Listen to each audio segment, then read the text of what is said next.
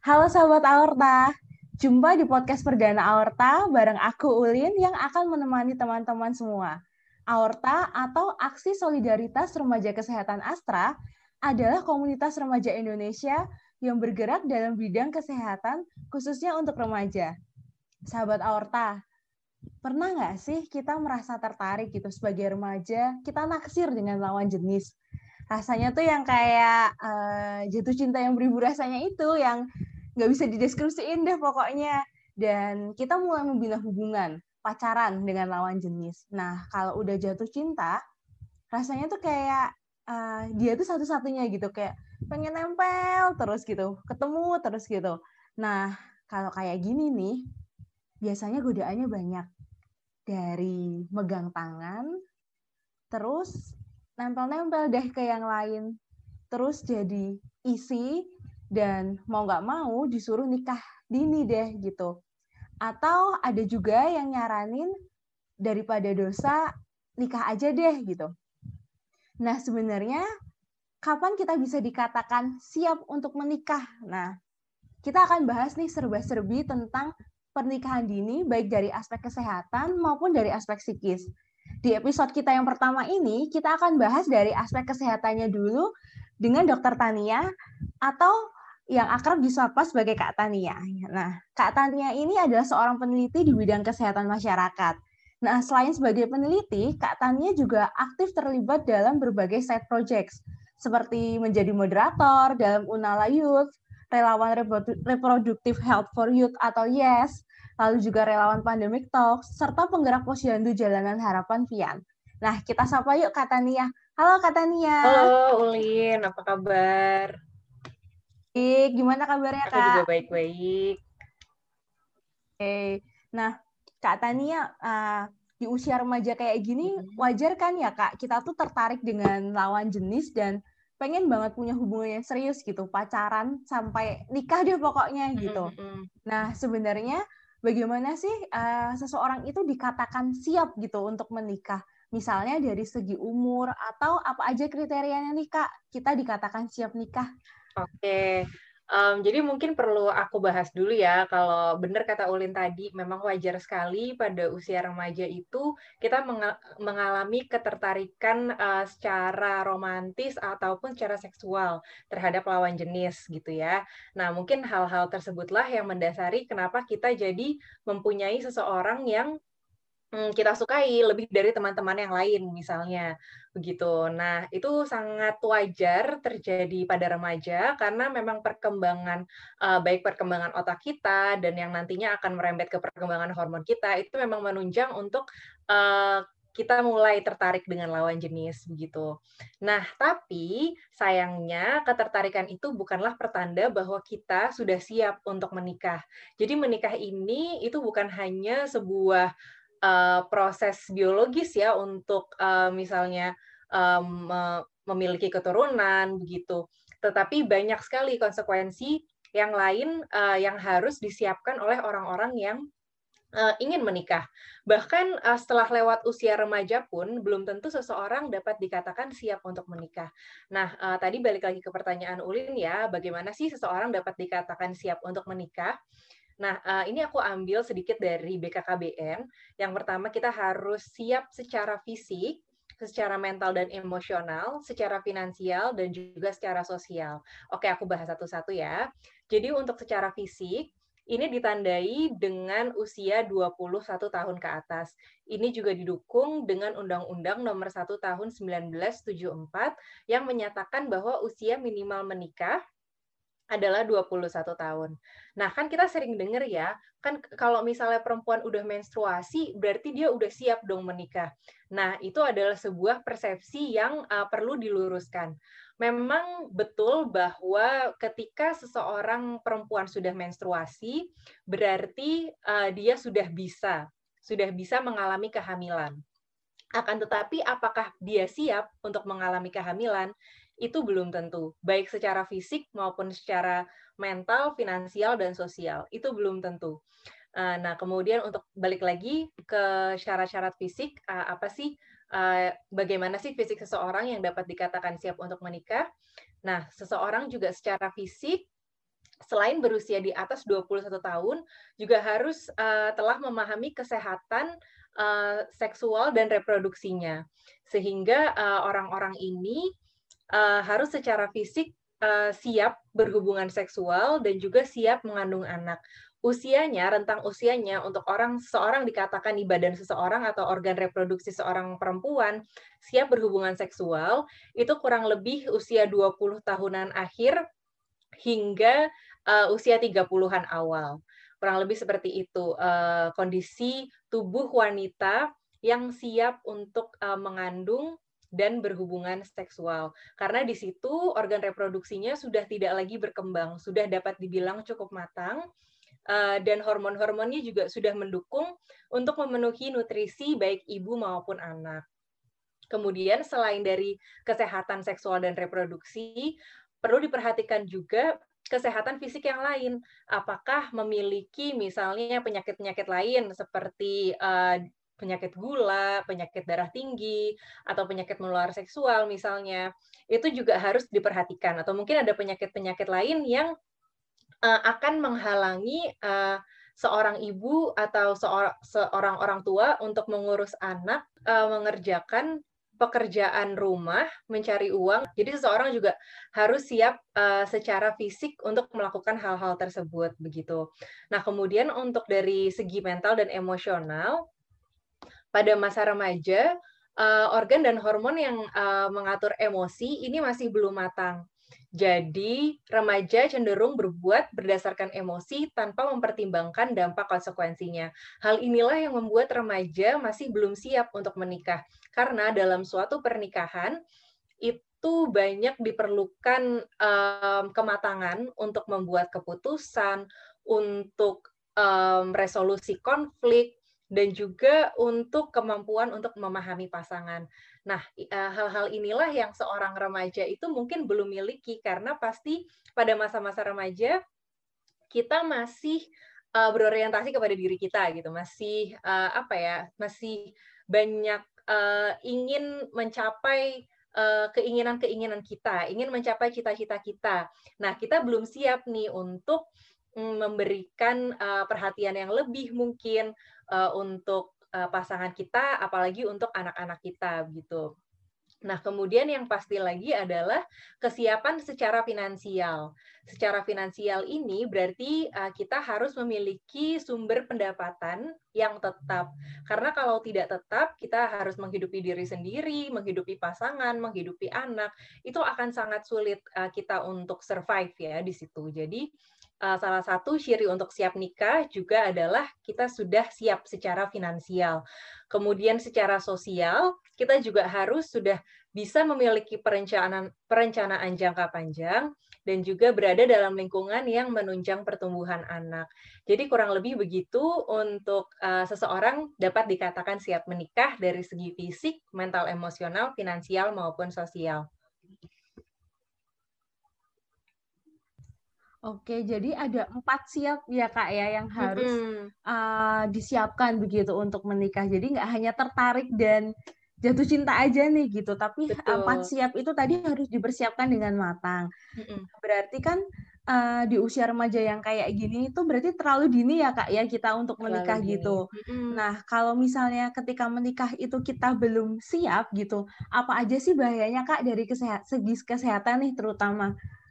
Oke, baik. Ini aku bahas dulu dari segi kesehatan ya. Apabila kita menikah di usia remaja nih, uh, kita uh, persempit aja ya. Jadi misalnya siap menikah di usia remaja gitu misalnya. Uh, konsekuensi dari pernikahan usia remaja dari segi kesehatan, pertama adalah dapat mengalami komplikasi-komplikasi saat kehamilan dan kelahiran. Apa sih itu? Jadi karena tadi ya yang sudah aku paparkan bahwa organ reproduksi perempuan itu belum siap untuk mengandung anak dan untuk melahirkan pada usia remaja. Sehingga sering kali terjadi um, ketidakseimbangan hormon yang dapat membuat uh, antara lain darah tinggi hingga kejang-kejang saat hamil itu sering ditemui namanya adalah eklamsi itu sering itu sering sekali ditemui pada kehamilan usia muda kemudian juga uh, uh, gu, kadar gula yang tinggi atau diabetes saat kehamilan itu juga dapat uh, menjadi komplikasi kepada anaknya. Kemudian hal-hal tersebut nanti dapat berkontribusi terhadap angka kematian ibu dan juga angka kematian bayi yang tinggi. Selain itu, karena uh, ketidakcukupan nutrisi baik untuk ibu ataupun anak dapat menyebabkan kurang gizi untuk ibu dan anaknya. Selain itu, sering juga terdapat uh, kelainan genetik pada anak-anak yang lahir dari ibu-ibu yang uh, usia remaja. Selain itu, untuk perempuan, itu juga apabila usia hubungan seksualnya terlalu muda, itu sangat tinggi resikonya untuk mengalami kanker serviks. Gitu. Eh, selain itu, untuk laki-laki, mungkin perlu juga uh, aku mention ya, karena uh, secara kesehatan, mungkin laki-laki merasa bahwa, oh nggak uh, ada nih konsekuensinya untuk laki-laki uh, kalau misalnya menikah muda. Mungkin secara kesehatan konsekuensinya memang minim, tapi untuk laki-laki biasanya konsekuensinya akan lebih banyak di psikologis, pendidikan, dan juga sosial finansial. Untuk perempuan, semua resiko itu ada. Jadi dari segi kesehatan, psikologis, pendidikan, dan sosial finansialnya itu bisa jadi terdampak apa aja sih konsekuensinya? Mungkin secara psikologis nanti akan dibahas lebih lanjut di podcast selanjutnya ya. Tapi uh, mungkin aku mention sedikit bahwa banyak studi yang telah menemukan uh, depresi dan juga kecemasan pada pasangan-pasangan uh, usia terlalu muda, pasangan-pasangan usia remaja. Kemudian dari segi pendidikannya, mereka juga sangat rentan untuk putus sekolah, sehingga mereka akan sulit mendapatkan pekerjaan tetap, sehingga finansialnya pun atau ekonominya pun uh, akan ikut terganggu. Selain itu, pasangan-pasangan muda ini yang uh, masih remaja ini, karena tadi mungkin emosinya belum stabil, itu sangat rentan terjadi kekerasan dalam rumah tangga ataupun kekerasan seksual gitu. Jadi kurang lebih itu sih resikonya untuk uh, pernikahan usia remaja. Oke, jadi ini uh, garis besarnya ada empat ya kak ya. Uh, jadi ada kom, apa, konsekuensi ke arah kesehatan, psikologis, pendidikan, dan emosional dan mental gitu. Nah, ini jatuhnya kayak lingkaran setan gitu ya kak ya. Betul, jadi betul sekali. Jadi dari kesehatannya kena, uh, misalnya ibunya bisa beresiko tadi darah tinggi, kejang-kejang, resiko kematian untuk ibu dan bayi tinggi, lalu juga biaya di rumah sakitnya tinggi jatuhnya. Betul. Apalagi mm -hmm. belum punya pekerjaan tetap ya kak ya, mm -hmm. kayak gitu. Mm -hmm terus habis itu berarti stresornya kan bertambah nih jadi cenderung bisa depresi dan cemas dan bisa pelampiasannya kepada kekerasan baik kekerasan fisik di dalam rumah tangga maupun kekerasan seksual. Betul. gitu ya kak. Kira-kira akibatnya uh, konsekuensinya ke arah situ tuh. Kalau misalnya mm -hmm. menikah dini. Nah mm -hmm. kita udah tahu nih uh, resiko dan bahayanya seperti itu gitu. Nah kenapa sih kak masih banyak yang menikah di usia dini padahal sebenarnya itu tuh belum siap gitu kak Oke, jadi ini memang kita nggak bisa uh, lihat cuma pada satu uh, faktor ya, karena memang banyak sekali faktornya. Jadi kita nggak bisa hanya menyalahkan anaknya ataupun uh, institusi ataupun orang tua gitu. Ini sangat banyak sekali faktor yang uh, bisa uh, membuat seseorang terjatuh pada pernikahan anak atau pernikahan dini. Beberapa faktor yang ada, yang pertama adalah pengaruh lingkungan atau sosial budaya, di mana di Indonesia ini ya mungkin masih sering kita temui anggapan-anggapan bahwa pernikahan adalah solusi segala masalah gitu ya. Misalnya capek belajar, ah ya udah nikah aja gitu. Tapi uh, kita belum uh, dibekali dengan cukup pengetahuan untuk memahami konsekuensi dari pernikahan itu sendiri bahwa pernikahan itu uh, mungkin ada ya bagi eh, orang-orang tertentu yang menganggap pernikahan adalah jalan keluar dari situasi ekonomi yang sulit. Padahal sebenarnya belum tentu begitu gitu. Uh, bahwa sebenarnya malah bisa jadi pernikahan usia dini ini akan membuat orang terjerumus ke uh, ekonomi yang uh, lebih buruk lagi begitu. Nah, kemudian juga akses terhadap yang kedua adalah akses terhadap pendidikan. Uh, apabila akses terhadap pendidikannya rendah, itu anak-anak uh, remaja akan sulit sekali mendapatkan pengetahuan terkait uh, konsekuensi menikah dini. Selain itu mereka juga seolah-olah tidak ada pekerjaan, tidak ada kegiatan gitu sehingga mungkin uh, mereka berpikir atau orang tuanya bahkan yang berpikir uh, ya sudah menikah saja begitu agar ada sesuatu yang dikerjakan. Hal ini terbukti ketika di masa pandemi ini uh, di mana uh, semua orang sekolah di rumah itu angka pernikahan dininya meningkat sangat drastis. Jadi ini terbukti bahwa akses terhadap pendidikan yang kurang itu sangat berkontribusi terhadap angka pernikahan dini. Selain itu juga akses terhadap edukasi kesehatan, terhadap konsekuensi-konsekuensi baik secara fisik maupun mental maupun sosial eh, terkait pernikahan dini ini belum banyak diomongkan kepada anak-anak. Selama ini mungkin narasi-narasi tentang pernikahan yang ada di media ataupun yang ada di Nah, sekolah-sekolah itu mungkin adalah sebuah narasi yang positif gitu ya. Tapi uh, mungkin kurang juga dibahas bagaimana konsekuensinya apabila seorang anak uh, menikah terlalu cepat begitu. Kemudian yang terakhir ada juga isu mengenai kehamilan tidak direncanakan yang uh, kalau di sini ya mau nggak mau apabila sudah hamil di luar nikah atau mengalami KTD itu mau tidak mau dinikahkan siap tidak siap Nah, untuk isu yang satu ini sebenarnya tidak bisa semata-mata dimaknai sebagai akibat dari pergaulan bebas. Karena di sini kita juga harus uh, mengamati uh, bagaimana relasi perempuan dan laki-laki ini begitu. Apakah mereka ada dalam hubungan yang setara atau misalnya mereka ada dalam sebuah hubungan yang toxic gitu, toxic relationship. Sehingga mau nggak mau uh, salah so, salah seorang dari pasangan ini tidak bisa membuat keputusan dengan rasional. Mereka tidak bisa membuat keputusan dengan rasional, akhirnya uh, terjerumuslah kepada kehamilan tidak direncanakan dan uh, lingkungan mereka memaksa mereka untuk akhirnya harus menikah begitu. Maka dari itu penting juga pengetahuan tentang relasi yang sehat, uh, healthy relationship ini untuk ditekankan pada anak-anak remaja.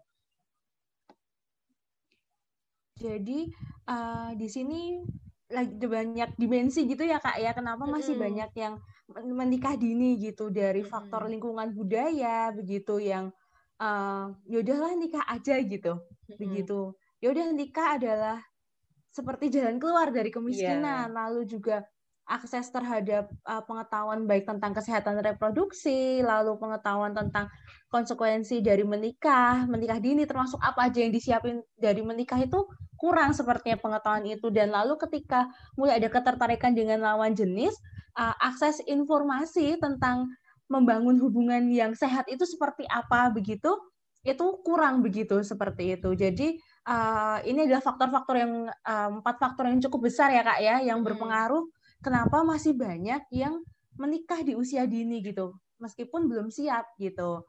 Nah, ini kan udah cukup banyak nih faktor yang kita bahas kenapa masih aja nikah gitu. Fenomena-fenomena ini tuh terjadi gitu. Nah, bagaimana caranya kita bisa terhindar dari pernikahan uh, di bawah usia 21 tahun nih, Kak? Boleh dibagi okay. tipsnya? Siap. Jadi uh, mungkin dari pemaparan aku tadi kita bisa mengkategorikan fenomena ini menjadi dua ya antara menikah dini karena kemauan sendiri karena misalnya melihat public figure yang menikah dini uh, di media sosial, kemudian kita juga menjadi termotivasi untuk mengikuti hal yang sama gitu atau menikah dini yang uh, mau nggak mau karena ada suatu kejadian gitu misalnya uh, anggapan untuk keluar dari uh, kemiskinan atau misalnya KTD gitu itu kan menikah dini tapi sebenarnya bukan karena kemauan sendiri begitu tapi karena memang ada tekanan dari lingkungan sekitar atau dari keadaan gitu ya Nah, mungkin yang paling mudah dibahas adalah yang pertama dulu. Gimana sih caranya uh, agar kita terhindar dari kemauan diri sendiri ini untuk menikah dini gitu. Pertama-tama kita sebagai remaja dengan akses informasi yang sudah sangat luas ini harus proaktif mencari informasi-informasi tentang resiko pernikahan usia dini. Nah, kita kemudian mengevaluasi diri kita sendiri, apakah kita benar-benar udah siap baik secara fisik, secara mental, terutama secara finansial dan juga secara lingkungan. Itu apakah kita sudah siap gitu. Banyak sekali um, sumber-sumber informasi yang uh, bisa digunakan ya untuk mencari um, info-info terkait ini seperti uh, informasi dari BKKBN gitu misalnya kalau misalnya uh, mau uh, googling googling aja BKKBN uh, pernikahan remaja gitu misalnya. Nah, di situ nanti akan muncul banyak sekali resiko dan dampak-dampak dari pernikahan usia dini. Kemudian yang kedua, kita juga harus uh, mematangkan diri nih. Kita kan misalnya masih remaja. Kita mematangkan diri untuk dapat mengambil keputusan yang baik bagi diri sendiri dulu. Bagaimana sih kita bisa mengambil uh, sebuah keputusan dan bertanggung jawab atas konsekuensi dari keputusan itu. Nah, itu kita mulai belajar pada usia remaja dengan porsi yang kecil-kecil dulu gitu. Jangan langsung menikah karena menikah itu konsekuensinya kan tadi banyak ya besar sekali gitu. Tapi dari yang kecil-kecil dulu, misalnya kalau misalnya kamu SMP nanti mau SMA di mana ya sesuai keputusan kamu atau nanti kalau misalnya kalian SMA nanti mau kuliah di mana ya gitu. Kemudian yang paling penting adalah usahakan untuk jangan sampai terputus pendidikannya. Jadi um, kalau misalnya nih mulai uh, kalian mulai pacaran dan mulai kepikiran um, aduh uh, kok kayaknya aku mau nikah ya sama dia. Nah, ingat lagi ke pendidikan kalian gitu. Bahwa sebisa mungkin uh, kalian dan pasangan itu teruskan pendidikan setinggi-tingginya. Nah, kemudian yang terakhir yang gak kalah penting adalah bangun hubungan yang sehat antara kalian dan pasangan. Karena semasa remaja ini adalah masa di mana kalian itu sangat bisa untuk mengeksplorasi diri kalian. Uh, kalau misalnya kalian udah ada pasangan, berarti kalian juga bisa mengajak pasangan kalian untuk mengeksplorasi diri bersama gitu. Apa sih hobi kalian? Apa sih minat kalian? Nanti kalau udah gede mau jadi apa? Cita-citanya apa?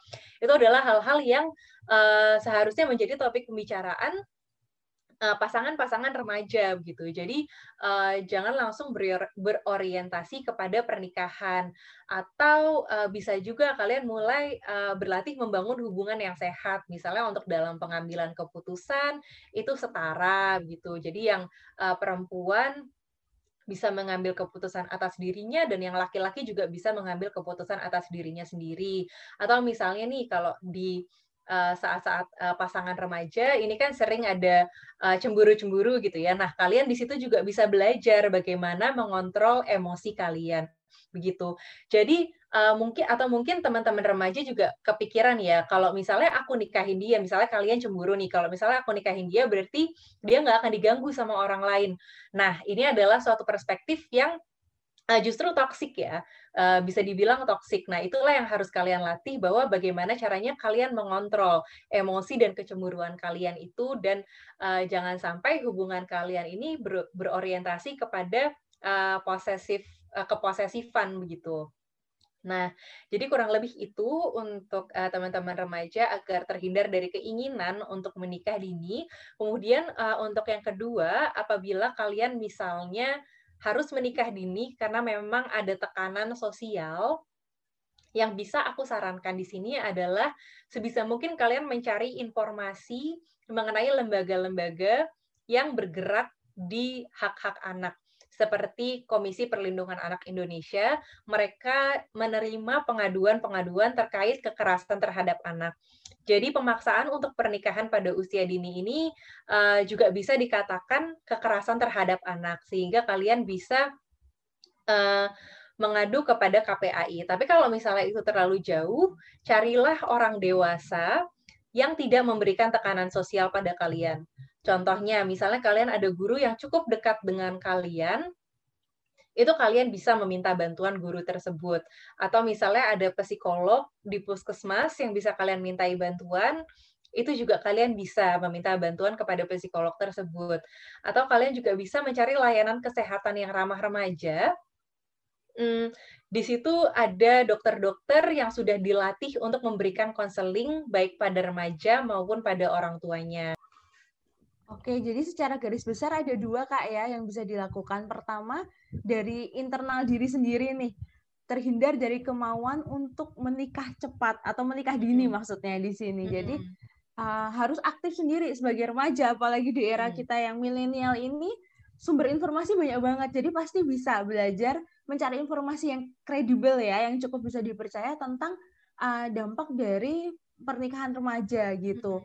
Lalu tempuhlah pendidikan setinggi-tingginya gitu karena pendidikan ini membuka banyak akses begitu untuk uh, remaja bisa uh, mengembangkan diri dan cita-citanya gitu juga untuk membina hubungan yang sehat dengan pasangan gitu. Jangan sampai toxic gitu, jangan sampai lagi di masa di mabuk cinta nih, rela ngelakuin apa aja jadi hubungannya toxic, nggak sehat dan malah diri sendiri jadi nggak berkembang gitu ya kak ya. Lalu yang kedua, kalau misalnya kepepet gitu, ada tekanan sosial begitu atau ter, uh, udah terlanjur hamil isi gitu di luar nikah, apa yang harus dilakuin ya kita bisa cari informasi ya kak ya kayak tadi untuk yang bisa melindungi kita sebagai remaja atau orang dewasa yang bisa kita percaya tanpa memberikan tekanan. Gitu. Nah, kalau misalnya nih Kak, uh, kayak tadi kan kita udah sempat bahas nih kondisi yang mau nggak mau dituntut untuk menikah gitu. Kayak tadi ada yang hamil, lalu dipaksa karena budaya setempat seperti itu gitu.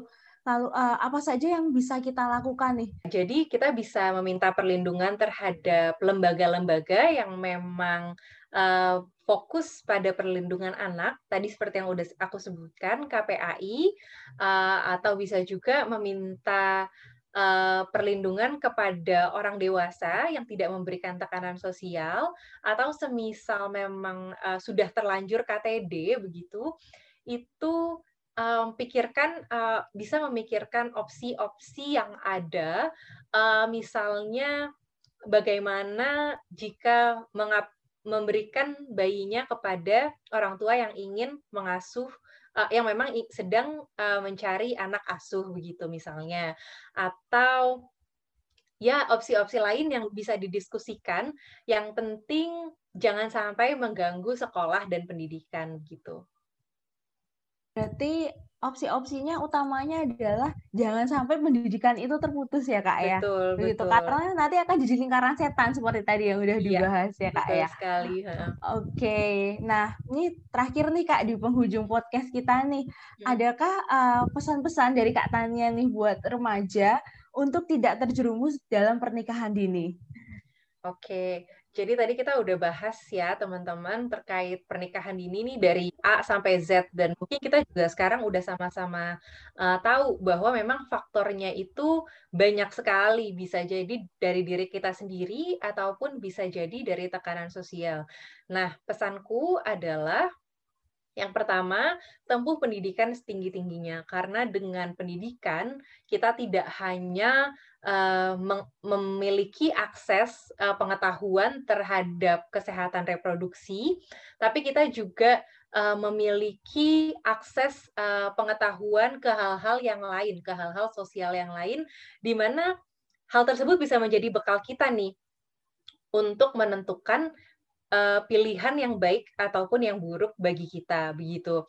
Nah, yang kedua tetap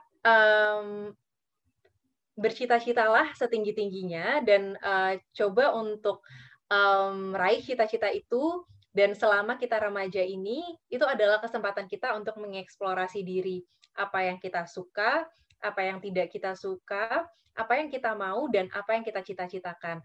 Jadi selama masa remaja ada baiknya kita memaksimalkan potensi diri kita untuk hal-hal tersebut. Dan kalau misalnya teman-teman sudah menemukan bakatnya, eh, konsentrasilah eh, pada memaksimalkan potensi yang ada di bakat itu gitu. Jadi baik eh, setiap remaja itu aku yakin memiliki potensi yang sangat um, yang sangat baik memang usia-usia optimal ya untuk mengembangkan diri. Nah, jadi itulah yang harus uh, kalian uh, fokus kalian itu harus di situ. Fokus untuk mengembangkan diri sendiri sambil mencari pengetahuan sebanyak-banyaknya. Kalau misalnya mau mulai pacaran atau mau mulai uh, memulai relasi dengan pasangan, itu kalian harus tahu dulu uh, hubungan yang sehat itu seperti apa begitu. Dan usahakan pada setiap hubungan yang ada, hubungan kalian itu sehat. Uh, baik secara uh, fisik ya ataupun secara psikis, secara emosional juga. Um, dengan hubungan yang sehat, mudah-mudahan kalian tidak akan terjerumus pada KTD ataupun pernikahan dini. Oke, okay, so sahabat Aorta, dari uh, sesi ini kita tahu bahwa memang masa remaja itu masa yang wajar kita untuk tertarik dengan lawan jenis, kita jatuh cinta dan membina hubungan.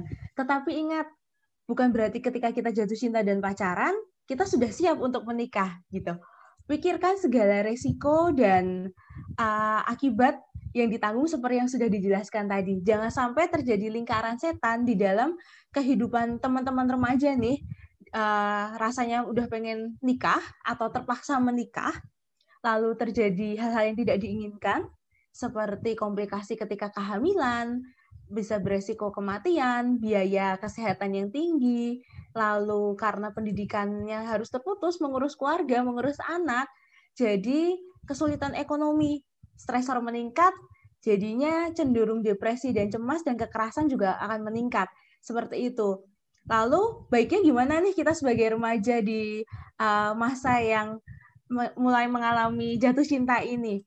teruslah eksplorasi diri. Apa bangunlah hubungan yang sehat dengan pasangan. Seperti itu. Nah, di masa seperti ini jangan sampai pendidikan kita terputus seperti yang tadi Kak Tania bilang.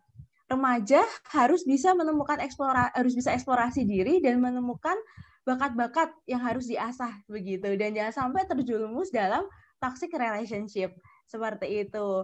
Nah, sahabat aorta, ini uh, sekian dari podcast kita kali ini. Sampai jumpa di episode berikutnya. Kita masih bahas tentang pernikahan dini, tapi dari segi aspek psikologis. Gitu. Jangan lupa untuk uh, tetap ikuti podcast Aorta dan jangan lupa juga untuk follow media sosial Aorta di Instagram @aorta community. Sampai jumpa sahabat Aorta.